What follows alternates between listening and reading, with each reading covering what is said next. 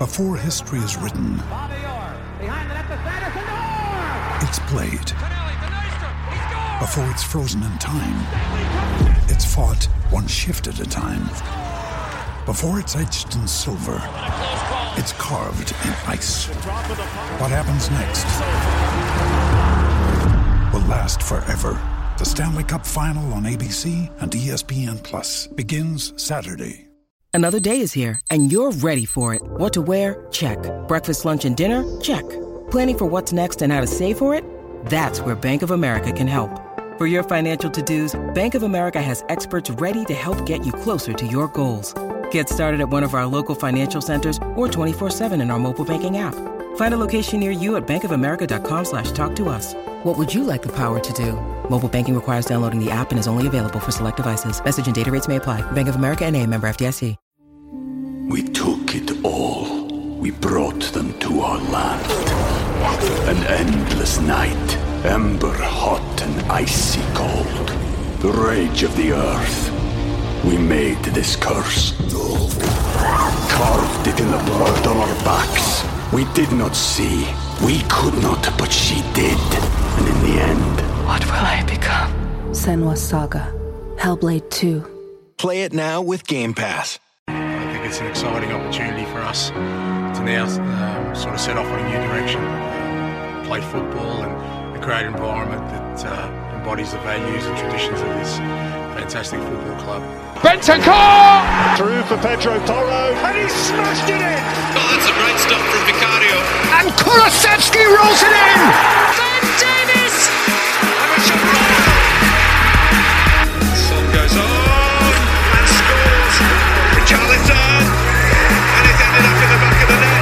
Net. Here is Lo Celso, so freshly introduced and scoring!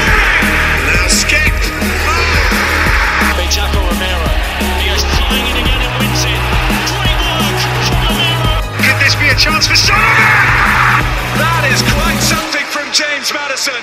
Hello and welcome to the last word on Spurs, your award-winning Tottenham Hotspur podcast. If you're listening for the first time, where have you been? We're on iTunes, we're on Spotify, we're across all major audio platforms. Of course, on X, we are on Instagram, we are on Facebook too, and we're joined by look royalty here on the last word on Spurs. Two very very special faces. You guys will know who they are. Before I bring them into camera, into focus, I'm joined by look the crazy train instructor, conductor of what is happening to this absolute insane period where we're all smiling under Spurs. It can only be going one way. That means it means Mr. Lee McQueen is back alongside me. Macca, how are you, my man?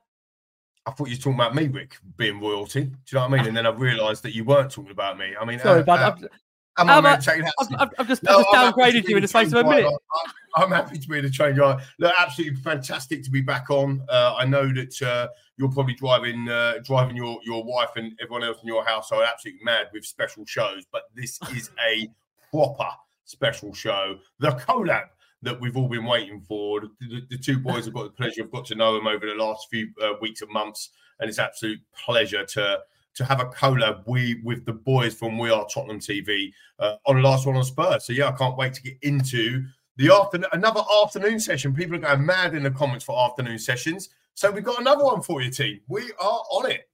Yeah, absolutely. These guys are the OGs, right? Because um, they were back on Last Word on Spurs in the old days. You know, the days of the audio when YouTube wasn't really prominent, but these guys were rocking it at the time. So it's my pleasure to welcome back the founders of We Are Tottenham TV. We've got the brilliant Ben and Sim with us, guys. Lovely to have you here. Thank you so much for your time. Whoever wants to go first, please do.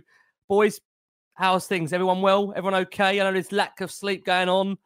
There's a lot happening with Spurs at the moment. We'll start with Ben. We've got to mute Ben because already I can see Ben is eager to get on the camera. How are you, my man? Yeah, I'm good, mate. Um, lack of sleep, but doing well. Uh, blessed with a new child in the last three weeks. So uh, the lack of sleep, they're telling me it's all going to be worth it. So I- I'm just, uh, I'm just sticking by that one. But thanks for having me on. It's good to be back.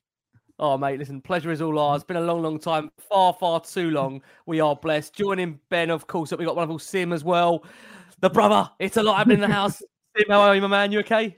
Yeah, my pleasure to be on here. And I just want to say, Lee, there's royalty in your name, so it should go without saying that you're royalty, Lee. So uh, don't, have to make it specific. But look, absolute pleasure to be on the pod, man. Uh, lovely to be here. I'm looking forward to it. Absolutely. Guys, look, you come on at a time where things are actually okay, which um, has been a weird to say that given the last four or five years of Spurs fans that we've had some really, really tricky, difficult times. And look, we're at the start of yet another transformation, one that I feel maybe for some is ahead of schedule. I won't speak for everybody because that would be wrong of me to say that, but um, it is an exciting time. And again, I think if you look where Spurs are in terms of the league at the moment, what are we with five points off the top? We're obviously level on points of Arsenal, a game played more. I just want to ask you boys an easy one to start with because I love throwing easy questions here. Before I come to Lee, because we know what Lee's answer is going to be the most optimistic Spurs fan in the world. Ben, this will wake you up. Are Spurs in a title race? Well, it's a, it's an interesting question because before the Man United game, I said that if we can stick in and around, like we'd be within touching distance of the title, you know, same amount of points as we were maybe before the Man United game, when Sonny, Bissouma, and Sarr and all them come back, I, I really felt like, you know, we could be in a title race and we could last the distance. I, I felt like with Maddison coming back, Van der Ven, Romero, all the players coming back, we can show that form that we had in the first 10 games of the season, that free flowing football. Nobody could have beaten us. And uh, I, I, feel like we are just a little bit too far off with, you know, Liverpool could potentially go eight points clear of us uh, if they win their game in hand. But you never know. You never know. I think that we're going to be uh, we're going to be really strong second half of the season. So if we if there are a few slip ups from the teams above us, then why not? You know, Sim, interestingly, again, I know many don't want to draw too much attention to where the league is because, again, I appreciate the fact that we're only halfway through the campaign. But when you consider Sim, you know, you've been there and you've seen away from home. Both you boys have the amount of injuries, suspension Spurs have picked up over the course from the very, very start to now. You know, for Ange to have navigated his way through it, it's been absolutely remarkable. I just want to see where you sit at the moment, given the fact that where Spurs are in the league. And I know we will come on to that very, very important FA Cup tie to come. Those that know me know how beloved the FA Cup is to me, how much it means to me. Sim, are you surprised by where we are? And do you genuinely feel that Spurs are in some form of a race at the moment for the title? I, look, what Ange said is, as long as we're mathematically like close to the top, why not? Why would we rule ourselves out? Why dampen expectations? And I think at the moment, that's kind of the the the wave we've got to ride at the moment uh, because I think you're absolutely right. I think that I think it's remarkable that we're as high in the league as we are with as many points accumulated at this point in the season as we have done, considering all the circumstances we've been through, considering how difficult it was at the beginning of the season, considering the injuries we've um, got throughout the season. And you look at all, and what I'm really liking at the moment as well. We're going to tough away games and we're not having it all our own way. It's not like we're getting lucky in these games. We're falling behind in these games. We're having the character and and uh, the the work ethic to get back and and kind of in these games, working our way through them, managing these games and getting back in the game and, and ending these games undefeated. I would say if it was a if it was like a, a Man United or an Arsenal or a Liverpool or or a City in our position right now, playing the way we are and having the amount of points that we got, no one would rule us out of a title race. But it's because of we're Tottenham, we never win anything. Um, Ange Postecoglou's first season at Spurs as well. That's why everyone expects us to kind of fall away at some point. Everyone expects us to um, not last a distance essentially. But I'm looking at I'm just looking at the at the facts of how we're playing, how many injuries we've had, how we looked in those first 10 games of the season when we did have everyone fit and we won 8 out of 10 and we drew the other two. And there's no real reason to think that, especially with no European football in the second half of the season. Um, you know, we're not going to have those extra games. Um, there's no reason to think that we we can't. Like, there's there's no game I'm looking at thinking we we can't get a result here. There's there's no game I'm fearing at the moment. I'm super confident going to all, all the games. And even when we're not playing well, you had games like against Bournemouth, against Everton. We were not our best, but we had the quality to win those games and see it through. And that comes from the mentality of Ange Postecoglou and what is instilled in this team. And one, I think the most impressive thing I'm looking at. I remember listening to Pep Guardiola um, a few a few months ago, and he was asking. He was asked, "What's the toughest thing about management? What what really is the the most difficult thing to get to grips with and makes a successful manager?" And he said it wasn't anything tactical. It's not about getting the team playing the way you want to, but the most difficult thing is keeping everyone happy. And yeah. when when when fringe players come in, having them fight for their place, having them playing at the top level and what I'm seeing from Ange Postecoglou is whenever we, with all these injuries, we're having all these players like Celso, uh, Ollie Skipp, um, all these players who have been on the fringes, Emerson and Davies, they're coming in and really doing a job and putting their all in and, and really giving us what we need to see us through this period. And I'm looking at that and thinking that is evidence of the culture that Ange Postecoglou has instilled in this team, and that's the most impressive, impressive thing. And that is what's going to see us through from now to the end of the season, because undoubtedly there will be a few more injuries. We're not going to have every single player fit from now to the end of the season, albeit we are, are getting players back. But what this period has shown me is even if we do have players out for the odd game here or there or whatever, the players stepping in are going to give their all and they're going to fight for their place and they can do a job. And I think that is, for me, I'm not saying we're definitely in a title race, but there's no reason to rule us out at this point. In my say opinion. it, just say it. Oh, we're going to win the league. you know what? Back on this point, we're also really important that Sim picked up on there. And again, um, I don't know if many overlook the fact that you know whenever you take out four or five players out of a Spurs side in the last few years, there'd be a wide acceptance. Ah, we can't get a result. There's no chance. You know, we've done this before. We've seen it in the Europa League. Yeah. We've played B sides, C sides, and the most, I think, the most how far we've come under Ange is that we go to United now that we're out without four, or five key first team players, and we go there. I think maybe actually believing not only can we win the game, but actually disappointed that we don't win the game. And that says a lot about where United are in standing, but it also says a lot about where Spurs are and what they've become under Ange. And I heard obviously Gary Neville on the overlap earlier today. He generally believes Spurs can push all the way for potentially second or third place. But I have to ask you, Lee, given the fact that we're getting four or five players back come obviously February, fingers crossed. And we appreciate, as we've already mentioned in our last one, Spurs, that given the st- fact of the style of football, there may be a few more hamstring injuries that the boys have already alluded to. Where do you pit us, at the moment in terms of that clutch of tops at the clock, at the at the top? Are we right in the mix for you, Lee, in terms of a title race? Yeah, I think we're in a mix. Um, I've got some stats uh, and some figures really that, that kind of try and back up where essentially where we are. But you know, the first thing I would say, obviously the boys are spot on, but the first thing I would say is that you know Van der Ven, uh, and Maddison haven't played in the same team yet. They haven't even played together yet. And Bentancur no. and Maddison in the same midfield has not even been seen by any Tottenham fan eyeballs. So this is massively exciting. You look at a, a, a team that I put together before some of the, the, the, additions with regards to Dragusin, which I know I'm pronouncing completely wrong now, um, and uh, and Werner. You know, you'd have probably put out Vicario, Van der Ven, Romero, Udogie, and Porro as your back. You'd probably have a midfield of Maddison, Bentancur, and Bissouma. But uh, as Simmy, you just said, Celso's been stepping up in them areas, and now he gives you an option.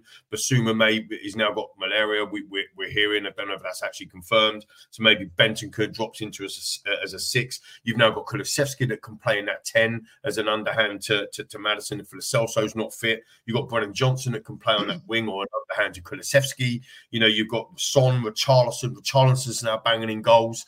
You know it's quite interesting. I'll put a tweet out. If you haven't seen it, team, go and uh, go, go, and give it a retweet because it's, uh, it's actually a bit of a dig to that lot down the road. I mean, they're, they're first class front three, absolute first class front three, have scored 11 goals between the three of them all season. And our first class front three have scored 24. Uh, do you know what I mean? It's like, it's, it's, it's utterly crazy. And there's people saying, oh, don't gloat. Well, yes, they've got a game in hand, and yes, they're on the same points as us or whatever. But uh, the point I'm making is not about where we are on the table. The point I'm making is that we we have a better front three than them in terms of goal power, and that can only get better when we get these these people back in uh, in on side. I think the point about the title race, uh, boys, uh, viewers and listeners, is.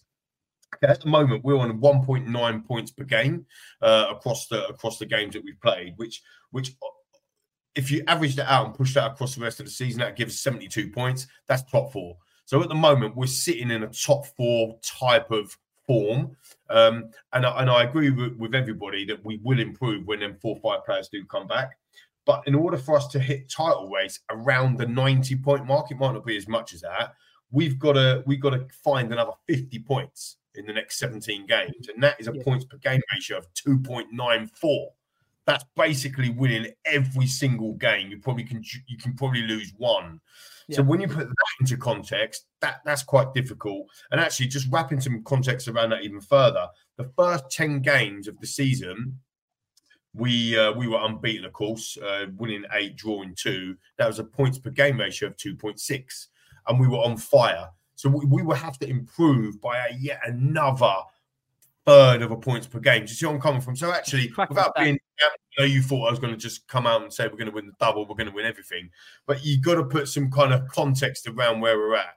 I think if we can get back to the levels of 2.6 per game uh, from this point forward, that gives us a real good chance of finishing third, and and I, and I think that's probably that's probably where we should be aiming. Now, I, I think, lads, again, I'll just throw it back out to all of you.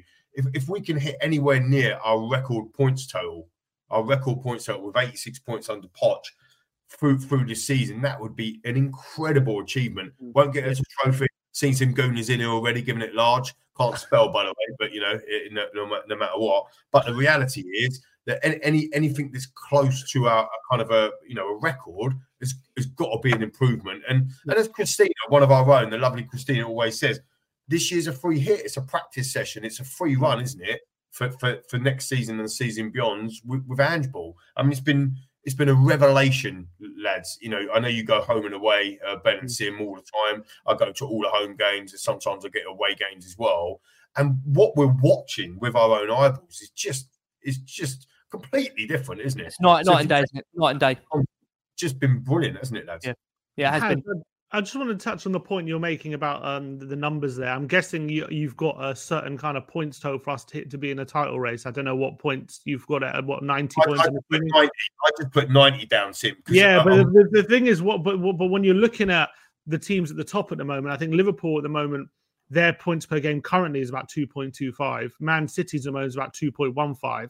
So I don't think it's going to be as high as like yeah, 90 Man City do this every year. Man City. Yeah, I mean, look, look they, they, could win every game from now to the end of the season. But I'm just saying that um that, that uh, right now, I think the, the points total to win the league this season is going to be a bit less. I think that's clear for everyone yeah, to see. Everyone's a bit less consistent. Yeah, and, and, I think I'm not saying that I'm, I'm, we are going to have to improve. I don't think it's going to have to be as high as 2.94. I reckon like if we were to hit 2.6 from now to the end of the season, I don't know what that I don't know what that gives us. Two point um what that how many games we got? 17.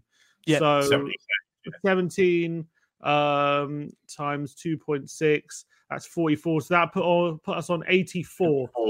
Yeah, it'll probably have to be a slight improvement on that. So I, re- but I, I reckon if we hit between uh, 85 and 90 in that range, that could be a title win. I really think this season. Yeah, but you got to look at you got to look at Man City. Sim last season, the first half of the season, they only had a two points difference to what they're on than this half first That's half of the crazy, season. Crazy, and crazy, everyone's yeah. talking about how you know how Yeah. off it they've been first half of this Yeah. Season. They're having crazy. Kevin De Bruyne, who's come back, and you saw what he did last week. Erling Yeah. Haaland's coming back. They're going to absolutely romp this second half of the season, unfortunately, and I think they're going to get close to what they did last second half of last season. Are they your favourites, Ben, for the title? Oh, 100%. 100%. Yeah. Sim, where you at? Title for you? I actually think Liverpool for me. Um, I, I've got. I think I've got them down as having a massive opportunity to win the league this season. I, I don't know if I feel. I think City are still slight favourites just because they're just an absolute machine. But I really like what Liverpool have done. You got to also factor in they've only lost one game. Uh, not just this season, but even when you take when you look back to last season, the last 13 games were unbeaten as well. So they've lost one in their last nearly that's nearly a season. Well, Yeah. kind of. Yeah. It's like that's like nearly 30 games. So and the and the loss they did have was to us, and they didn't really deserve to lose that game, if we're honest. So um I think Liverpool. Uh, I, I think it's. I really do think it's between Liverpool and, and City. But if we can, uh, if we can get back to the form of the first ten games, I actually think we can definitely put up, put amongst themselves. I do think we're probably going to fall short, but I think third is definitely there for us. At least Hundred third. percent, hundred percent. Third is there for us, but with Liverpool, you know, you got a caveat in the Mo Salah being missing for the next however long for the Afcon, and I think that's going to be a massive miss for them. If they can survive this period without Salah, then I Mm. think it's going to be a really tight race between the two. But if they don't, I think City might run away with it. To be honest, Do you think Ben? Do you think on that? Do you think Salah is a bigger miss for Liverpool than Son is a bigger miss for us? I know Son's our top goal scorer, but we've already played away at Old Trafford, scored a couple of goals, potentially scored a cord another, it hit hmm. the bar as well. So you know we're, we're creating them chances. Do, you- do you see? Liverpool having that firepower, like Darwin Nunez, you know, look at his goal ratios. Jota, look at his goal ratios. They're not as good as some of the some of our backups, if you know what I mean, or our forward line. I think uh, they do have strength in depth in the front line. Liverpool. Uh, you look, uh, they went to the Emirates in the FA Cup without Mo Salah. They won. Uh, they won in the um, in midweek as well. Can't remember who they played. So they are getting through games at the moment, but I just don't think their play is as fluid uh, with without Salah as it is with Salah. And I think you're definitely seeing a, a, decrease in the way that they're playing their game, but they're getting through games at the moment. So that's mm. credit to them. But I, I wonder how long that's going to last for. You look at City as well. I mean, you're talking about. I mean, City are my favourites for the for the title as well. To be fair, but they've got no. Uh, there's a certain character. I don't know if anyone heard of him. But I think he's called the Cyborg, as in Erling Haaland, and mm. he's still top of the goal scoring charts. He ain't played for about 17 years. Yeah. when he comes back, it's going to be a bit ominous, isn't it? To be fair, yeah, exactly. Uh, With De Bruyne that, feeding him as well. Yeah, yeah. Haaland top of the goal scoring charts. He hasn't had De Bruyne the whole season feeding him at all. Yeah, he's been out the whole season. It's absolutely. But, I mean, I do, when, when you do look at that, uh, you know, look at the players coming back on us, on us, Ricky, you've got the likes of Maddison, you know, he, he he's. I'm not saying he's as good as Kevin De Bruyne. That would probably be a little bit unfair, but he, for us, he's as he, good. He, he, he's he's our Kevin De Bruyne, isn't he? He's our he's our Kevin De Bruyne. Yeah, he hasn't played for nearly three months. You know, you yeah. got the boys coming back uh, at the back that have just been playing, um, mm. and then all the people come back when Son comes back and he's going to want to make make a massive impact. You know, so there, there's a lot of options, isn't there, Rick? I think Sarr has been so instrumental, oh. and I'm not saying he's been uns- I'm not saying he's been unsung because we have been singing his praises a lot this season. But I think you really notice when he's not playing for Tottenham, and again, like when you consider the fact that Conte, for whatever reason, just really abandoned the guy after. Look, I don't need to remind you guys that, of course, uh, drew up at Southampton last season, which I know when you look back at it now and you think, how was he not getting games? How was Bissouma not getting games? And I, I think we all appreciate Bissouma is not going through the greatest spell. Well, he certainly wasn't before the AFCON with Tottenham, but the way he started the season, I think Ange has just got that ability just to get the absolute best out of players. And I think we've seen that so often. And um, the next thing I've got to ask you guys is we're talking about getting the best out of players. Next for Tottenham is the other side of Manchester, Manchester City. It is a huge, mm. huge game. And look, you guys, I hear you talk a lot about trophies, and we all, of course, I think Andrew said there's not a desperation to win a trophy, but I think there is a genuine feeling that it is so important to get that off our back. I think the one thing under the Pochettino era that was missing to really elevate us that next level was a trophy. Because I always genuinely believe that had we won that first one under Poch, I think more would have followed. And I've got to say that this is a huge, huge game, I think, for the football club. I think, bearing in mind, when you look at who we've gone out to, guys, in terms of cup competitions domestically, the likes of Forest, the Sheffield United, you know, this is an opportunity, I think, that if you get past City, there'll be such an amazing genuine belief amongst the players, amongst the fans, that we could actually go all the way in a competition that we haven't won, of course, for near on 33 years, which is just staggering for me to say that. And uh, we get, we get easily we get easily in the fifth round and go out, Rick. That's what happens. we get past it, guaranteed to get round. Liverpool in the next round. wouldn't, wouldn't, it be Spurs? We do sit here and get get, get out, get lost out by Newport or something. It's ridiculous. County, mate, three 0 I know, I know. I mean, guys, do you have a feeling on it? We're hearing some news actually today that James Maddison is targeting that City game as the comeback. I mean, we'll start with you, Ben. Does that give you real, genuine confidence? The fact you've got Maddison back, we have obviously Van der Ven really back in his stride now on the back of obviously, of course, him playing recently. Romero, of course, we've got there. Kulusevski came back into fitness. How do you see this seismic game lining up? And I have to also confirm, I believe there's a doubt at the moment whether Haaland will be fit to play. Again, we'll mm. keep an eye on that. But obviously, De Bruyne is back. How do you see it, Ben? And how big is this game in the context of your season for you, how big is it in your season, Ben? It's a massive, massive, massive game. And it's a weird one because I don't really fear coming up against Man City with our track record against them. You know, we went to the Etihad um, a few months ago or a month ago with Emerson Royal, Ben Davies at centre backs, no Maddison, no, uh, so many players were missing that day and we got eaten alive in the first half and then we just came back and tore them to shreds in that second half and we came away with a point so there's no reason why uh, with a lot of players back, we can't beat them on the night. There's no reason at all. I mean, when's the last time that they scored in our home ground? Wembley, Tottenham Hotspur Stadium, White Hart Lane. I mean, Sims the stat man, he can tell me probably the, the year that they last scored at Tottenham, but there is no reason to fear this game. And I genuinely mm. believe that out of Liverpool, Man City, or Spurs, one of those three teams are going to win the FA Cup. So okay. um, so one of Spurs or Man City are going out in the next round, and I'm betting on Man City to going to go out. I, I, really am confident for this game. I really am. And if it was against Liverpool, I'd be a lot less confident, to be honest. But because of our track record against City, mm. um, I really, I really think we can take them apart. Yeah, I mean it's played five one five. Of course, him. City yet to even score a goal. Um, like, I'll be honest with you, I do have certain nightmares about the FA Cup and this fixture. And for those that are a younger age, you know what I think I'm going to say, Sim. I mean, I was like, I was 10 years old in my there. bedroom. Was you there? I was listening on radio, right? And just Jon Macken, who can I just say, if you ask any City fan now, nobody knows who Jon Macken is, right? That only comes up. That only comes up in the trivia box at Christmas time. That Jon Macken was a footballer and of course scored against Spurs in a 4-3 reverse in a game where, just to remind younger listeners, Spurs were three up at half time. Joey Ten Barton mouthed Joey ten men. Joey Barton mouthed off, of course, going off the pitch down to ten men. Spurs subsequently lost the game four three at home in the last minute, courtesy of a Jon Macken header. And I can still see in my mind Kasey Keller still trying to get to that ball as it glides past him in the net. Sim, you were there.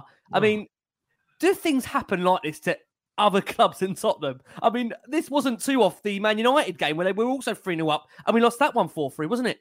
Yeah, that was a, a couple years um, after that. I mean, o- only only Spurs these things happened to. That was one of the most, probably the most embarrassing game I've ever been to. I, I remember I couldn't show my face in school the next day. I had to call off sick. I'm not. I'm not coming into school um, the day after that game. Absolutely no chance. Um, we absolutely. T- you know what? The sad thing was.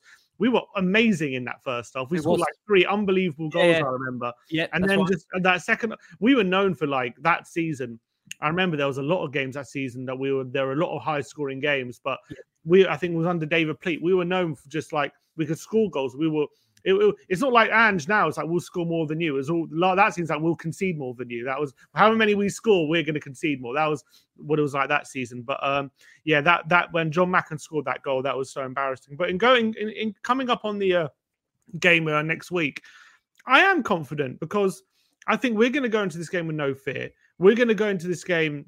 We know we're going to have a, attack them. We're going to have a real, real go. We know how Man City play. They're going to leave that space in behind. They're going to obviously try and win the game, and they're going to push their. They're going to play with their their tactics. They're going to leave a lot of chances for Spurs if we do hit it right with Maddison back. That should get everyone everyone a lift. And I know Son is missing, and the reason why Son is so effective against Man City is because of how amazing he is at running in behind. But we do have Werner now, and that's exactly what you need um, in a game like against Man City. If we didn't have Werner going into this game, I don't know what our front three would look like, but I would I, I reckon would be very much suffocated in this game because we wouldn't really have an outball. But now with that twin threat of Johnson and Werner on the breakaway, it's going to make Man City think twice about leaving all that space that, that they that uh, that they usually do leave behind. And I think that is very very important against Man City because um, you saw against Newcastle. Where in that first half, when Newcastle were hitting them a few times, they were struggling, and Newcastle obviously got a couple of goals and were a threat. But the difference was that in that second half, those players tired a bit. They stopped being that threat in behind, and it just allowed Man City to suffocate them and dominate them, and obviously break them down and end up winning the game. So it's very important when you're playing against a game against Man City. As much as you might suffer in possession, you have to make sure you're hurting them the other way to give them something else to think about, and that's exactly what we're going to do, I think. And mm-hmm. I think this game means more to us than it does to Man City. I think they've got the Champions League. They want to reclaim that. They're going to obviously be in a Premier League title race. I think this FA Cup game, obviously, it's big, but if they go out of it, I don't think it's a big deal to them. It's a big deal to us, though. And I think that can make a very big difference. On the day, sometimes it's about who wants it more. And I'm banking on us wanting it more than City. Yeah, and under the lights at the Tottenham Hotspur Stadium, it's going to be absolutely rocking in there. Friday night Friday night, football, you mm. know what I mean? Friday Fans are night, going to be so up for it, so up Yeah. for it. But the one thing I wanted to say about what Sim was saying as well with the dual threat of Werner and Johnson, the problem that we have there is how clinical Son is, and especially against Man City, we don't have players that can step in and do that role. I mean, Werner and, and Brent Brennan can do that running in behind, but Yeah. neither of them are that clinical, to be honest. So hopefully they have their shooting boots on on the day. I know I you was make going that point. say, how, how many That's a big chances? Bless him. How many chances is Werner going to need? in order- he put it on 15 times, and you know, I- I'm, I'm giving him pelters. I'm only joking, of course, viewers and listeners. But uh, just to, just to add to that, I, I do think that you know when you can go up to the Etihad, yeah, they had a few players missing, but when you can go up to the Etihad and go behind a couple of times and still Yeah. come back and show the character that we had. You know, Yeah. we had players out. You know, Maddison was out. We had um, Van der Ven out. Do you know what I mean? Like, you know, Bissouma made a mistake as well for, for that goal. And, and Right at the end as well. Right at the end of that game, he still yeah. came back. And there was an own goal from Son as well, like a random own goal. exactly. You can you can look at mitigating circumstances. I just I agree, Ben, with what you just said there. Banging under the lights, Friday night. You know, it's it's going to be it's, it's huge to us. And seeing what you said, I'm not sure whether it's any less to them for us in terms of the competition because I think I think their motivation is we need to win at Tottenham Hotspur Stadium. We need to score a goal. This is a thing that's manifesting. And actually, if we if we if we beat them one 0 or two 0 well, we'll take anything. But if we if we um, beat them and they don't score, they're going into that reverse fixture in April, still not having beaten us, still not having a goal against us. And I think that's I also think that's massive with what ultimately five or six games left of the Premier League season. Hopefully, they're going deep in the Champions League, so they're going to be in the kind of quarterfinals, stroke semi-finals, first leg, second leg, in and around that that that that time that we play them in the league, and and it will have an effect on it, won't it, lads? So I, I just think that it, we have to go all out. It wouldn't surprise me, to, based on what you're saying there, Sim, as well. It wouldn't surprise me if Pep played some of the fringe players that are coming back from injury in that game, like a John Stones. Not saying that's a that's a drop off. Hmm. He's a quality player, but people Yeah. that have been out for a while, that it gives them an opportunity to bed them, and that will give us some confidence. I mean, a Jeremy Doku, he's got all the flicks and the tricks and all this sort of stuff. But hey, Ben Davies had him on toast. Well, not quite on toast, but Davies was keeping Yeah, him more, quiet. Do you know what I more, mean? I'll, take, I'll, Yeah. take more, I'll take more on bread than toast. yeah, yeah, fair play, fair play.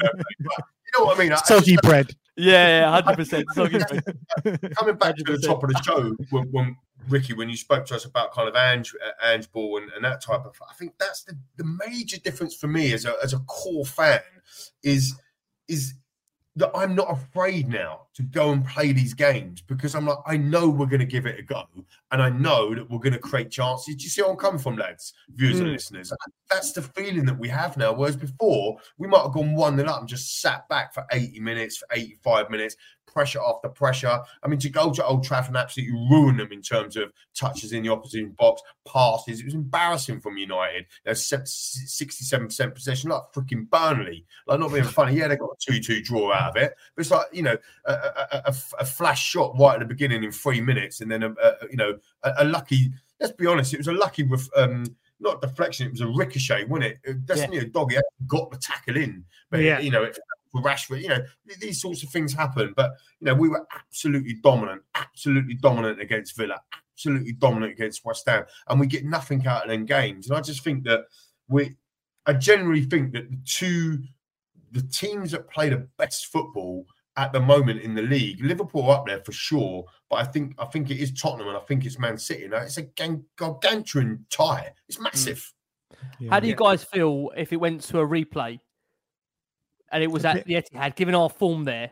And we might, I, I'm not sure, obviously, depending on where Korea do navigate themselves, of course, in the Asian Cup, there's a chance, of course, that Sonny could come back. Although we have to, uh, uh, you know, I believe it's mid February in relation to Yeah. his return to Spurs. So I don't know where that would fall in terms of the coverage. I mean, normally the replays are a week after the previous. He won't be back, I don't think. so it, it wouldn't be back. But I mean, if it went to a replay, which being honest about it, you know, it's two teams that are again pretty much in terms of the league fairly balanced. Spurs, of course, were well warranted their point up at the Etihad.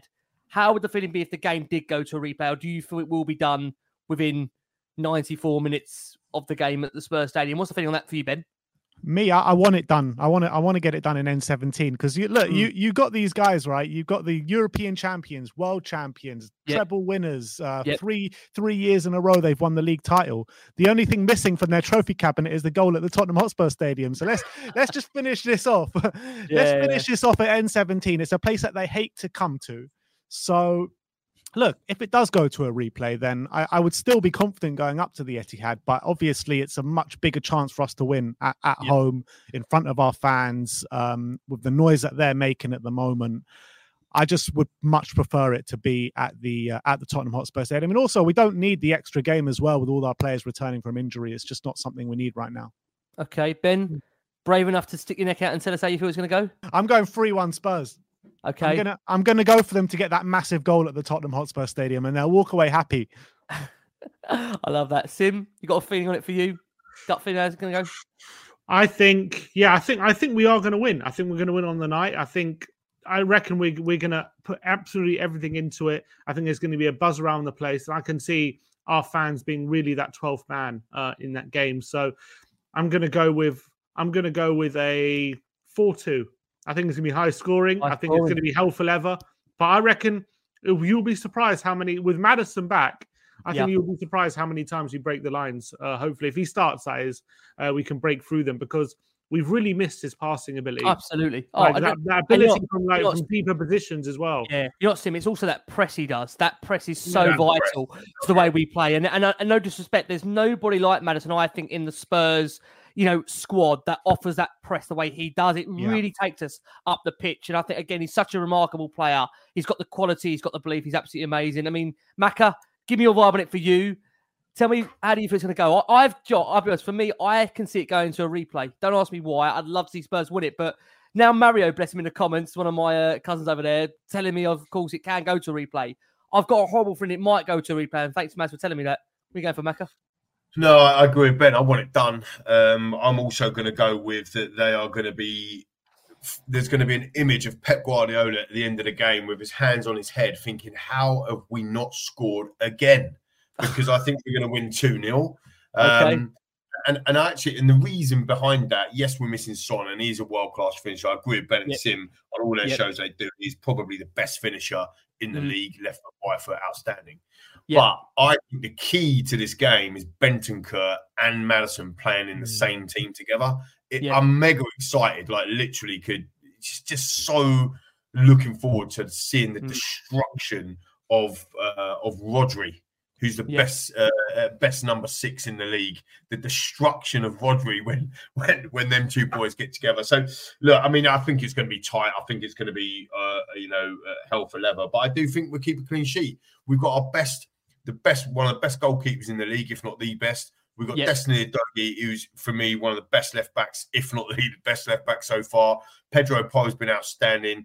The defensive central defensive partnership of Van der Ven and Romero back, back, back to coin your words, Rick. And ultimately, that that's that's going to be hard. I thought it was quite ironic that we go up to Old Trafford and we we concede two goals. That's the first time we conceded two goals in the first half of a football match whilst having our back five, if you like, the goalkeeper included, back together, we conceded two goals in the first half for the first time since probably the City game.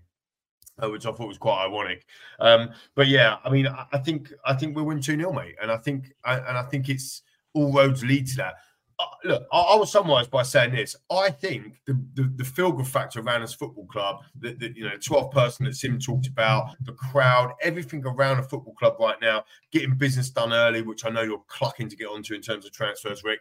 I think it, it's just all building towards something special. And Ange is, Ange is at the heart of it all. And I, I mm. just think that we need the win. We need yep. to beat them.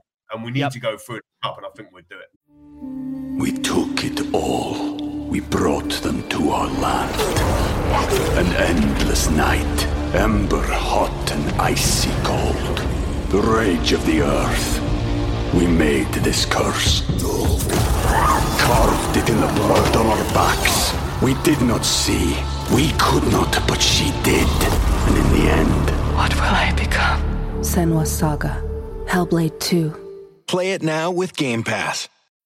When you need mealtime inspiration, it's worth shopping Kroger, where you'll find over 30,000 mouthwatering choices that excite your inner foodie. And no matter what tasty choice you make, you'll enjoy our everyday low prices, plus extra ways to save, like digital coupons worth over $600 each week. You can also save up to $1 off per gallon at the pump with fuel points. More savings and more inspiring flavors make shopping Kroger worth it every time. Kroger, fresh for everyone. Fuel restrictions apply. Judy was boring. Hello. Then Judy discovered ChumbaCasino.com. It's my little escape. Now Judy's the life of the party. Oh, baby, mama's bringing home the bacon. Whoa, take it easy, Judy. The Chumba life is for everybody. So go to ChumbaCasino.com and play over 100 casino-style games. Join today and play for free for your chance to redeem some serious prizes. chumba ChumbaCasino.com. No purchase necessary. Void where prohibited by law. 18 plus terms and conditions apply. See website for details. Phoenix 51 is a powerful employee technology enabling organizations to make data driven decisions at every stage of the employee journey, from hiring through benchmarking and development too. The platform provides detailed analytics on the most important asset in your business, your people, enabling organizations not only to make the correct hiring decisions, but also how to benchmark, train, and retain them. Phoenix 51 powering your people decisions through every part of the employee journey. Okay, round two. Name something that's not boring. A laundry? Ooh, a book club. Computer solitaire, huh? Ah, oh, sorry, we were looking for Chumba Casino. That's right. ChumbaCasino.com has over 100 casino style games. Join today and play for free for your chance to redeem some serious prizes. ChumbaCasino.com. No purchase necessary. Full prohibited by law. 18 plus terms and conditions apply. See website for details. I'm Victoria Cash. Thanks for calling the Lucky Land Hotline. If you feel like you do the same thing every day, press 1. If you're ready to have some serious fun for the chance to redeem some serious prizes, press 2. We heard you loud and clear. So go to LuckyLandSlots.com right now and play over 100 social casino-style games for free. Get lucky today at LuckyLandSlots.com. Available to players in the U.S., excluding Washington and Michigan. No purchase necessary. VGW Group. Void were prohibited by law. 18 plus. Terms and conditions apply. Hi there, this is Russ Williams from The Last Word on Spurs. A few years ago, I researched and wrote a book about the huge physical and mental benefits of one simple form of exercise. It's called How to Walk Yourself Healthy and Happy, and it's helped thousands of people all over the world. Now, I've created an audio course which helps people maybe like you prevent five serious life threatening conditions and protect themselves for the future. For example, this form of exercise is the closest thing to a silver bullet for conditions like high blood pressure and high cholesterol levels. If you're over 40, this is the information you need and the simple plan to protect yourself and get results risk free, visit walkyourselfhealthyandhappy.com forward slash audio hyphen course or click the website link in my profile on X. Hi everyone, Crackers here with your 2024 Legends event update. Thursday the 7th of March at Tillswood Golf Club in Surrey, Echo 61.co.uk have England legend Stuart Pearce Friday the 8th and Saturday the 9th of March. Sandro is appearing in Limavady and Dublin respectively. That's Emerald Spurs events across the socials for tickets. Worcester Spurs at Worcestershire County Cricket Club. They have Harry Redknapp on Thursday the 14th of March. Friday the 15th of March at Dartford FC, Southeast Thames Spurs have Paul Stewart and Paul Walsh. H2O Legend Events.co.uk for tickets there. Monday the 18th of March, Sporting Experiences.co.uk have Glenn Hoddle at the Wyllyotts Theatre, Potters Bar, Hertfordshire. And finally, Friday the 22nd of March, Close Encounter. Dot Events have Harry Redknapp at the Penridge Suites, Arnos Grove, North London. So there's your update at Mr. Cracknell across the socials for further info. Cheers. Boys, Leah's led me into a nice little segue there. The transfer window. We're in and amongst it. We are on day 18. we're not throwing our toys out the pram. Some are, some some are less than so. I mean, at this point in the window, we're just willing to sign anybody, aren't we? We're already just saying, just give us anyone, give us anyone, sign anyone, sell anyone. Um, it is a Get Jon Macken in. Yeah, you, got, you, got, you got to find him first, Ben. These days, he's still with that trivia puzzle I told you about at Christmas time, and he pops up for that. Um, you know what? It's a it's a really weird spot to be in because when you consider Spurs' previous January business over the last three, four years. Of course, Pedro Porro signed on deadline day. Kulusevski, Bentancur, of course, signed on deadline day. You know, whatever we say, and I mean, look, I know some of you guys, um, ENIC have taken a huge amount of criticism, uh, rightly so at times, for their, you'd say, mismanagement when it comes to managers or not backing certain managers in terms of the window.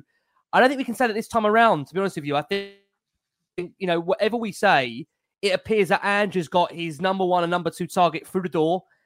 Obviously, in time for that Manchester United game, and it feels at the moment that the man is being given what he wants. And I have said in the last few shows, and I will reiterate the point that it's all very well doing it for one window. What we want to see is that it's done consistently across not just this window, the summer, and then the January after that, and the summer after that. And that is when you start, I believe, to actually be recognised as a big club that is backing the manager, giving him what he wants. And look, I'm sure we're all in a great space at the moment. I think, look, if we're going to be brutally honest about it, coming over to you, Ben, look, I think the mood could have changed massively had Radu Dragusin accepted Bayern Munich over Spurs. I think that mm. would have massively changed the mood because again, it would have meant Spurs would have been maybe maybe not back to square one, but would have to look at an alternative defensive target. I mean, first question I'll ask you: If the window shuts tomorrow, what would you rate it out of ten?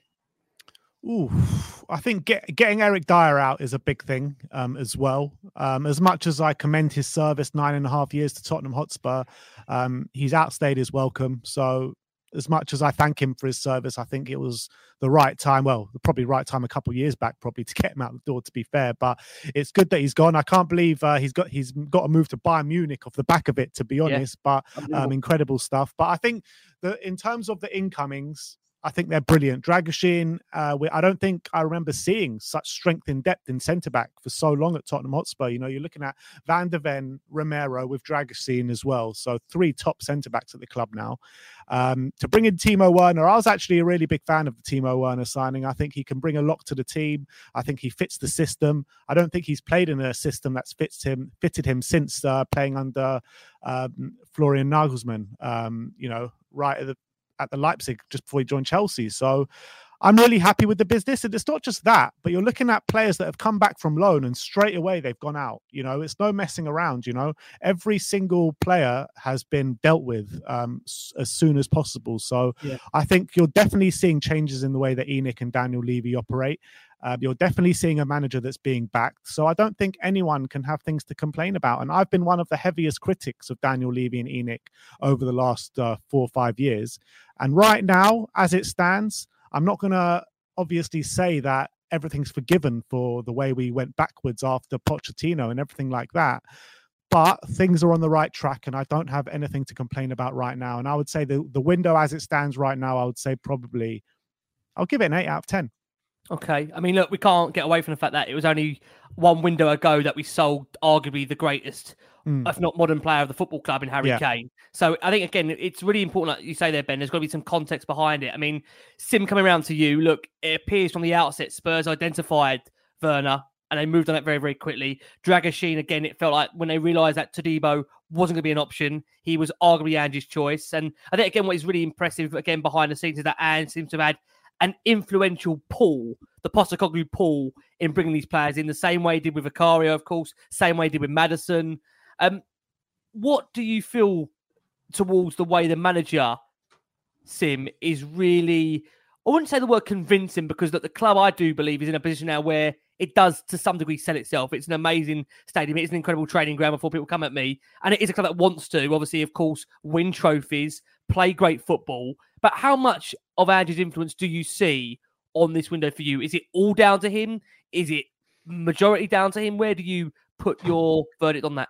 I would I wouldn't say in terms of the the who we've got in is is is massively down to him. I would say the timing of the transfers is massively down to him. I, it's clear that he's put pressure on the hierarchy to make sure these deals are, um, are, are, done early, to make sure these players are in so they can bed into the team as quickly as possible and not waste time. He said, I, I remember him saying very clearly a few weeks ago um, in a press conference, he said, when he was talking about, you know, do you want, I think he was asked, do you want January signings in early? He said, look, we have a whole month in January. There's no, why waste the month? Why wait till the end of the window? And you know on deadline day bring in a player and then these players are not ready to kind of get going until the end of February. They're not acclimatized and settled in and in and and used to the way we're playing until the end of February. And all of a sudden you get to March and they're now just starting to get going and there's not long left of the season. You're just wasting time. So it's vital you get the players in uh, at the beginning of beginning of January if you can, and then you'll just that that time is then spent acclimatize them. Then by the end of Jan, hopefully, you know, they're ready. They're ready to make a big impact in the team. I think that's definitely Ange Postecoglou's influence, 100%. And it's very, very clear to me um, as well. Every player that signs for Tottenham, especially Dragusin and Werner, have made a very big um, statement about their conversations with Postecoglou, how um, they've really enjoyed what he was saying to them, how he convinced them about how they'd fit into the team. Uh, what what what their role would be in the team. He's very clear with them, and and listening to what Werner was saying, it was very interesting listening to what Werner was saying, um, not just before he signed, but uh, um, after the United game, saying, you know, uh, Ange Postecoglou pitched to me that you know my role in this team is going to be uh, you know helping my teammates, being um, getting more assists, creating space for the others. And yes, part of my role is also to score goals, but my main role is going to be very uh, very much getting assists and things like that. And now I'm a bit of an older player, I'm a bit more mature, and I understand these things better. So it seems as though Ange really understands what kind of players he's getting. I think uh, clearly um, he, it's very clear to the players after these conversations with conversations with Ange what their role in the team is going to be, and that is absolutely vital coming into a new club, especially in mid-season. That these things are crystal clear, and, and I think Ange is a phenomenal communicator. I think he's shown that um, many, many times. It's very rare you get such detailed kind of explanations from players about knowing their role so quickly. And I think even I think even early on, you can see with Werner in his first game. Uh, yes, you know well, maybe we'll get into his debut, but um, it wasn't like the best display. But you can already see what he's going to bring in terms of tactically what his role in the team is, helping helping out others, creating space for others, staying very wide, and using his pace as a tactical tool. Yeah. I think that's exactly what Ange Postecoglou wants. So I think has made a massive um, difference uh, when it comes to uh, um, uh, the, the, how, how quickly these signings have come in. Look, let's be honest, like Timo Werner on loan, that seems on the face of it like a very Levy signing, doesn't it? But I do think, I do think like um, and I think you can see in the summer as well with Vicario, like he wants players who are who are really want to play for this football club, see it as a great opportunity for their career, and they who really want to be here rather than players who are coming here because we're giving them massive wage packets or they're, they're coming here because they just want to leave their other their former club and they want to join a bigger club. They're not desperate to join Tottenham Hotspur specifically. And I think he said as, as well when he talks to players, and she said he wants to see that excitement in their eyes. He wants yeah. to hear that they really want to come here. And I think that that is something that you know previous managers i don't think even took into account i think previous managers would have just like i want this player because uh certain like other things rather than because of their excitement to play for Tottenham Hotspur. And that's what I'm loving about Ange. So I love the way that he's, you know, approached his transfer window and transfer so far. Sim, we know they're looking for a midfielder, but if it did shut tomorrow the window, would you be happy? I think I'd be happy. I know we're looking for a midfielder, but I'm looking. You got to remember, for the whole season, Bentancur's not been available. Maddison's not been available for three months. So we have actually good options in midfield. I, and and you you got to put into account Kulusevski can now do a role there, where at the beginning of the season, we that wasn't that wasn't in our thinking that Kulusevski would be a midfielder, and now you know you can even argue that's the strongest position. So if I'm looking at our midfield options, you got Bentancur, you got Bissouma, you got Sarr, you've got Lo Celso, you got Kulusevski, you got Maddison. Um, that's. Uh, you got Højbjerg, you got Skipp. Those are eight options there, which I mean, I know Højbjerg and Skipp, there's a lot of talk about them, but I thought Skipp had a decent game at Old Trafford. Højbjerg, I think for the majority of the season, he's not been amazing, but he's always done a decent job whenever he's been called upon. Uh, by and large, there's been some poor games, but he's also been some good games from him. So I'm not desperate for midfielder. I'm not sitting here saying, you know, if we don't get a midfielder, it's a bad window. I think it's a cherry on top for me, kind of thing. I, would be, I would be, I would be happy if the window closed uh, tomorrow. Uh, I think we've done good business and good enough to last us to the end of the season. We've got the options in midfield for me to last us to the end of the season, and then we can concentrate in the summer about really reshaping it. There's no reason to rush into any signings or any sales in January because I think we've got good options there. You know what? I think just sorry, Rick, I know, sorry, I was just going to say on, on that as well. I think that I'd rather wait for that midfielder to get the right one in, the, the perfect one that Ange. Look, we all know, or we've been told quite heavily, and it's been it's quite open that Ange wants Conor Gallagher, or that that mm-hmm. seems to be the case. And actually, if we can't get Conor Gallagher over the line in January, which I think is impossible, by the way, but hopefully I'm wrong, um, then let's wait for him. I, I think that uh, uh Ange probably sees um, Conor Gallagher as a perfect foil Sarr, you know, to have that both of them being number eight, really high press, be able to drive with the ball. You know, they're, they're very that similar player. And actually, when you hear Sim just list off the options we've already got in midfield, it's actually quite quite encouraging. Well, more than encouraging, it's actually it's actually quite exciting. You know, even with Højbjerg and Skipp. I mean, I've got a bit of a man crush on Højbjerg. I keep saying that. I, I don't think it's a case of Højbjerg's not very good. I just think it's a case of Højbjerg bring something different to the Ange system. So when you when you bring Højbjerg in, you don't get a like for like. Like No. you've got a Bissouma and a Bentancur that can play a six and almost be a like for like. You've got the versatility of Bentancur that can play a six, and eight, and a ten. Let's be let's be frank about it. So if you need them options, you can move him around. So you don't have to have an absolute player in every single position because actually Kulusevski's already proved now that he can play the Maddison role. So actually, if you needed to, br- a Mad- um, Brennan Johnson can be the Kulusevski on the on the wide right. So you've got them options already in team. Does that make sense? So actually, while you know we're scratching our head a minute, thinking, oh, who can the front, who can the midfield three be? Everybody fit, everybody raring to go. Maybe you would pick Maddison, and Bissouma. I mean, that is just mouth watering, You're isn't it? leaving out Car like it's mad. you're leaving out Sarr. So how does Sarr get in the team? And mm-hmm. that's even without Conor Gallagher. So that so then maybe you go, no, actually, no, you played Bentancur as a six, Sarr, and Maddison, and then you go, hang on a minute, Bissouma, he was actually mm, running the show it. first. That's what it's all about.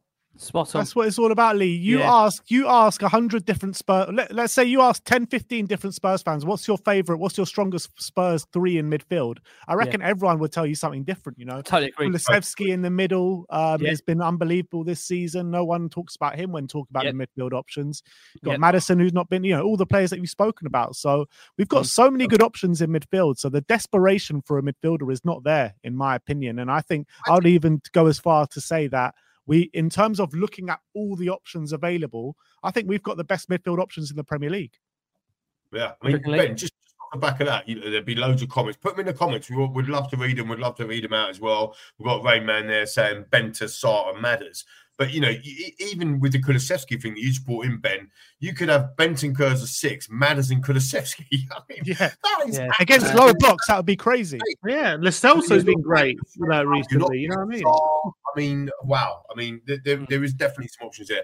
I think the problem is at the moment, though, Rick, obviously, boys, viewers, and listeners, is that everyone's not in the country. People are away with their uh, with their on international duty or you know being injured and stuff like that as well. And you know, you are going to go through periods, probably not as high as we've had in terms of injuries and suspensions and that sort of stuff, but you are going to go through through periods throughout the season. So I think I think it will be a bonus from a transfer window perspective if we got in another central midfielder and I think Højbjerg wants to move on because you know it's the Euros. He's very important to Denmark, and I think he's probably the biggest one that will get a move. I can actually see if we was to land Conor Gallagher. This is just me. There's no in the know there at all, lads. If we was to if we was to land Conor Gallagher, I could see Højbjerg going and getting a really good move somewhere. Maybe back to an Atletico Madrid, who's heavily linked with in the summer, or, or um, you know even a back back back to Bayern. Bayern seem to be uh, seem to be doing us a favour at the moment with uh, with Yeah. Eric Dier. Maybe they could take Højbjerg back back to Bayern 'cause he played there before.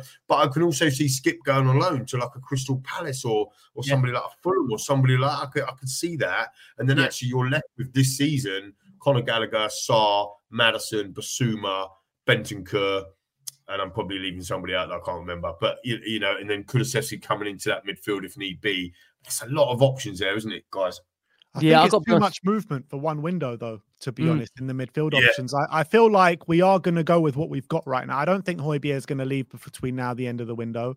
I don't think Skipp will, and I don't think Celso will. But I do think all three of them could potentially move on in the summer, and then we look to midfield reinforcements in the summer. But I think the way we're going right now with the midfield options we have. We're, we're, we've got a good thing going on, so I don't think there's any need for so much upheaval in the January transfer window. Yeah, listen, Sim, I'm going to come over to you the final question of this panel debate. Now, I want to know from you, in your opinion, Sim, what does constitute a successful season for Spurs? We've been asking this question to a whole host of the top tier journalists that have come on this month for us. For you, Sim, putting you on the spot, what to you is deemed successful in Ange's first season in charge at Spurs, given the fact of the first 10 games, the start we had, given the hmm. fact that the next 10 games, what that man has gone for in terms of injury suspensions, and given the fact where we are right now, five points off the top, players away. What's your feelings on it, Sim? Yeah, I f- look, if you asked me this obviously at the beginning of the season, I would, would have given you a different answer. I think we all would have said, like, at the beginning of the season, if we finished like a top six position, um, show improvement, show some good football, I think we would have been happy. But I think it's fair to say, well, as the season goes on, you know, when once you get more context, how it's how it You're on mute, Sim. Lost Sim. We'll try and bring Sim back. Yeah, Come yeah. on, yeah, so I think your expectations change during the season because you know you get more context. You see how you're playing. You you see um, the where you are in the table. And 21 games into the season, we're three points off third. We're still in the FA Cup. Uh, we're playing some great football, really consistent performances as well. It's not like we've been very lucky. Yes, we've got some lucky wins, but by and large, our for the whole season, pretty much, our performances have been relatively consistent in terms of level of how we're playing. So I think at this point, I would say if we didn't get Champions League football, considering where we are compared to our rivals, that would be a disappointment. I think if uh, obviously uh, I think top I think top three would be exceptional. Top three would uh, top four would be really good. That would be a successful season. If we finish fifth and then that then fifth became a CL spot and, and uh, England finished in the top two of the coefficients, that would be that would be pretty good. I think at this point, being in Europa League next season, considering how we played the, uh, this season so far, would be disappointing. I think we can all agree on that. I think I, Europa League, I wouldn't, I wouldn't be sitting here saying Ange out or anything stupid like Mm. that, but Yeah. it would be a bit of a disappointment. So I think getting back in the Champions League would be a very good season for us this season, considering it's Ange's first season. And then obviously, if we win an FA Cup, that'd be amazing. But I don't think it's, I don't think having a successful season is contingent on us winning the FA Cup. If you know what I mean. If, Yeah. if we won, if we got Champions League football, that's a successful season. FA Cup would be incredible. That would be like if we got top four, won the FA Cup, that's our best ever Premier League season. Yes. so, Yeah. um, I mean, I mean, I, obviously, I wouldn't be able to complain about that. So I'd say, yeah, top four, top five at a minimum if it, if it, if it makes Champions League would be Okay. Mac, let's come around to you. Similar question to you. Look, I mean, given the fact of the way we started the season and even where we are now, you know, there's many saying that Spurs are in a position where no one really is actually running away with the league and there's no real standout team. You know, listen to, again, I mentioned that point. Gary and everyone the overlap. You know, he's saying Spurs, the football they're playing, the way they're playing, what they've had to navigate through in terms of injuries and suspensions. Anything is possible. I mean, I think again, Lee, when we think about those shows in the early days when Postecoglou was first appointed, there was the unknown about it. There was, of course, hope. There was optimism. There was genuine belief about what this guy can do. From where you was then to where you are now, how much in your mind has changed about what Spurs can achieve this season, Macca? Well, I think when you when you look at the, the league positioning this time last season, there was a 16 point gap from the top of the league to uh, to top uh, to the sixth place team, or an 11 point gap to the top five. And actually, this season there's only a five point gap to the top five from, from the from the teams top of the league. To be fair to Ben, did point out that actually if Liverpool win their game in end, they go eight points clear. So it's it's a little bit different, but we, all know that Arsenal were clear. Uh, just by the way, just for that look down the road, they were 11 points clear of us this time last season. 11 points clear. They're now on the level, same points. With we, we when we've got a better forward line than them as well. And actually, if we didn't have all them injuries, uh, for, for, for me, a successful season is finishing above Arsenal. I think I think if we if Ange can finish above this generational Arsenal team, I, think it would be you know I think it would be uh, an amazing achievement. But I mean, I think look, all jokes aside, I want to finish above Arsenal 100. percent But I think um, I think we can finish third. And to be fair, run run the tapes back, man. Old school, run the tapes back. I've said it from day one. I think we can finish third, and I haven't changed my mind. You know, when we went first 10, game, uh, 10 games unbeaten, still hadn't changed my mind. Run the tapes back, finish third. But that's not a successful season for me under what Ange has had to go through. A successful season would be winning the FA Cup and finishing in the top six. I, will be honest with you. I, I, agree with what Sim's saying about it'd be disappointing not to get Champions League football, but I'm a little bit old school. I, I'm all right with the Europa League in, in, this evolution of this team, the way that we're building. I, I'm all right with the Europa League if we win the FA Cup. Do you see where I'm coming from? Like if we finish sixth, got Europa League, and then like fell at the semi-finals, I don't think that's successful. I'd want Champions League football, but I think if you was to offer me cup versus top four, I would take cup. Um, but I think you know, ultimately, I agree with Sim. Ultimately, top four and a cup would be a joke. I mean, that's an absolute joke season. Well, it's the in best in season good- we've had as Simmer said in our Premier League era. It'd be incredible. incredible. Yeah. And the, and the reality is, lads, viewers and listeners, that can happen. That can Yeah. happen. Um, you- so, Lee, if we finished, if we finished, let's say seventh and won the FA Cup, what would you say to that? Would you say that's a successful season? I think for me, Ben, it has to be Europa League. I think I think seventh gives us that that uh, trophy that West Ham won. Was it a trophy or I can't remember if it was a trophy or uh, it was a cup or some sort I think. Europa League. I think you do get Europa for winning the FA Yeah, Cup. I the think League you would do. Oh, yeah. you get Europa with the FA Cup. Yeah, look, it's a good question because actually now I'm uh, thinking actually seventh seems quite far down the track. From where from where we've been, isn't it? Around the si- when you Yeah. think about But where we're we've like- been. it's only two- But only you win the FA Cup. away from where we are. FA Cup we haven't won since '91. You know, yeah, everyone's been dying for a 33 trophy. years, Yeah. 33 years. I think there's no I think there's no there's no better going to Wembley and Oh. seeing your team. I've never been to Wembley alive and seen my team win the FA Cup. I've never done No. that in my lifetime. And I, I mean, I'm, I'm an old git now. Do you know what I mean? Like, we, we need to change that. We need to get that over the line. I think the way we set up, I think the way we are, I think we're a cup. We could be a really good cup team in that way. Always Mm. giving it a go, fighting to the end. You know, Yeah. never say die, not That's sitting right. back. So I think that that fits that that kind of that that mold. And look, let, us be honest about it. Well, it's five games. Win five games, win the FA Cup. That's it. Yeah. It's five games. You know, so it's quite simple. So look, to summarise, I think um, I would be happy with a top six finish and the cup. I'll be delighted with top five and the cup um, because I think top five might get us in the Champions League. And I think you know if if it if it didn't and we had to get top four for the Champions League, it would be one or the other for me, cup Okay. or, or, or top four. If you get both, wow! I mean, what Yeah. a season!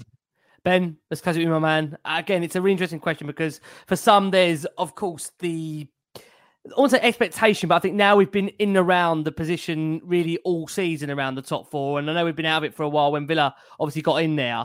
I think there feels a, a, a wide acceptance that maybe Villa might fall aside once, of course, that Europa League comes back into focus. Emery always takes Europe ever so seriously. You tell me, Ben, for you, what do you feel would constitute success given where we've been in and around this season in terms of the league for you? I think winning the FA Cup would constitute a success no matter what happens in the league, to be honest, because winning a trophy, Just quickly, Ben, if Spurs finished 10th and won the FA Cup, would that be successful? It would be successful in the sense that we're winning a trophy, and that in, in itself is a success, right? Okay. Winning a FA Cup.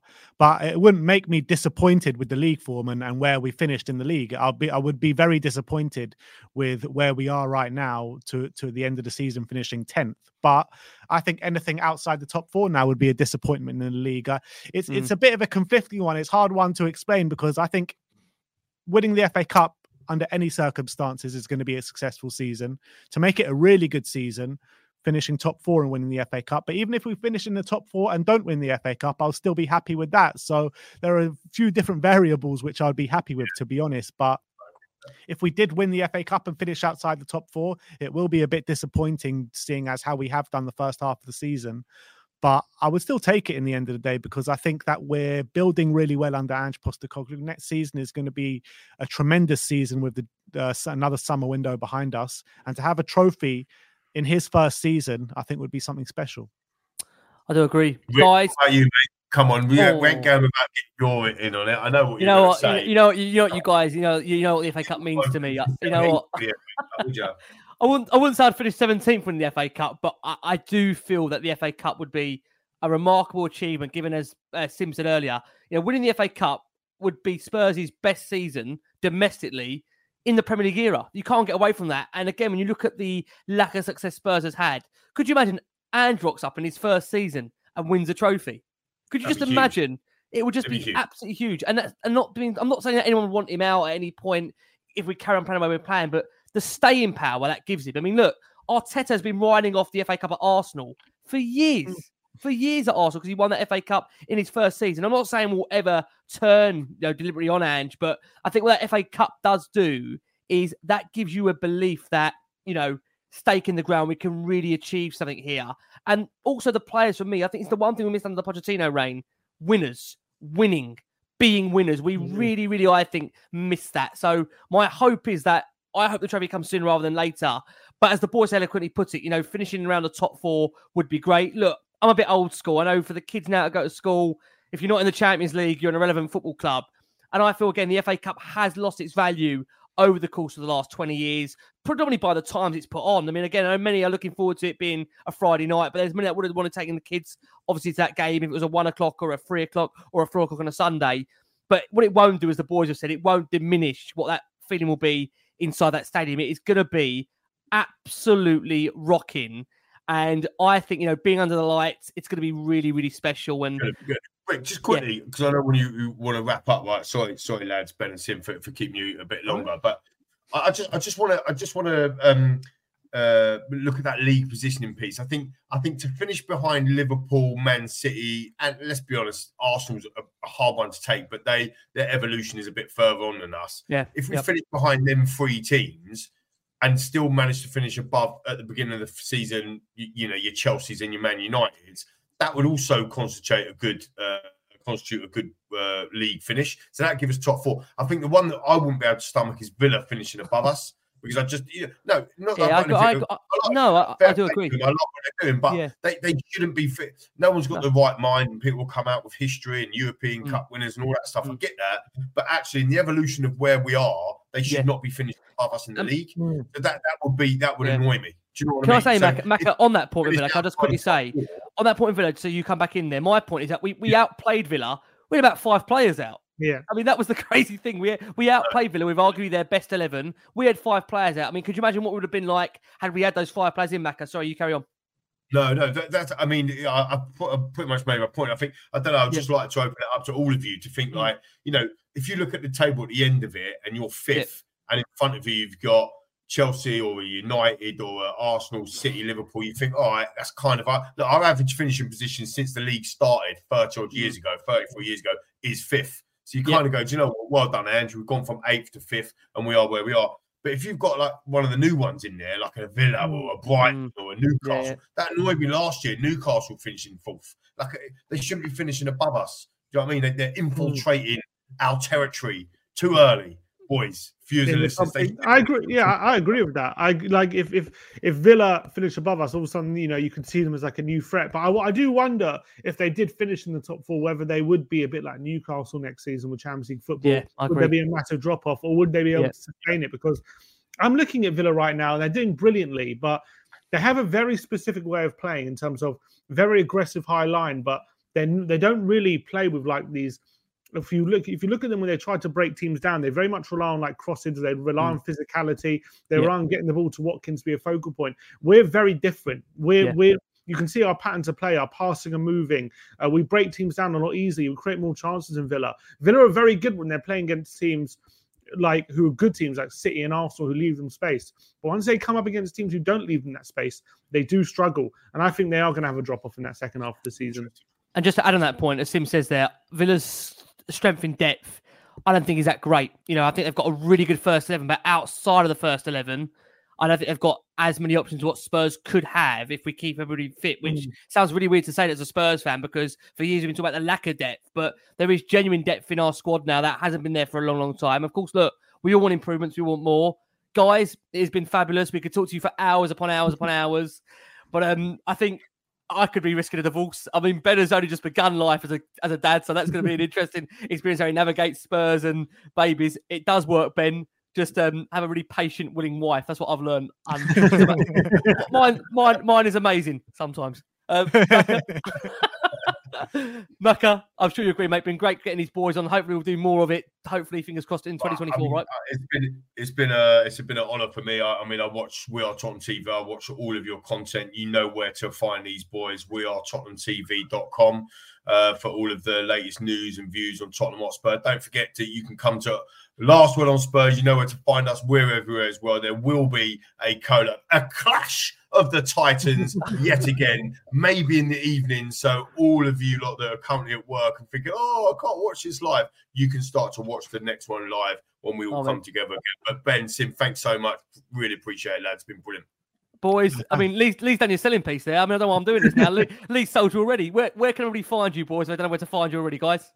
Lee, let them know. No, I'm joking. No, www.wearetottenhamtv.com. No, that's it. On YouTube, all, all social media platforms as well. It's been a pleasure um, sharing the screen with you guys today. Thank you so much for having us on, and hopefully, um, we'll be doing this a lot more often. That'll be amazing. Sim, thank you, yeah. mate. Really appreciate it. We'll just let Lee get back to sorting out Ben's background there, bearing in mind how involved he's in the podcast these days with you guys and all of We Are Tottenham TV. love it. Absolutely love it. Boys, Appreciate you guys. It's been a pleasure. Oh, likewise, guys. We look forward to doing it again soon. Look, from the wonderful Ben and Sim over at We Are Tottenham Fan TV, from the wonderful Lee McQueen, we have been the last word on Spurs. It's the club you've been waiting for. Hopefully, more of it to come. Guys, keep safe, keep well. We'll be back before you know it. And as always, come on, you Spurs. Come on, you Spurs. Sports Social Podcast Network.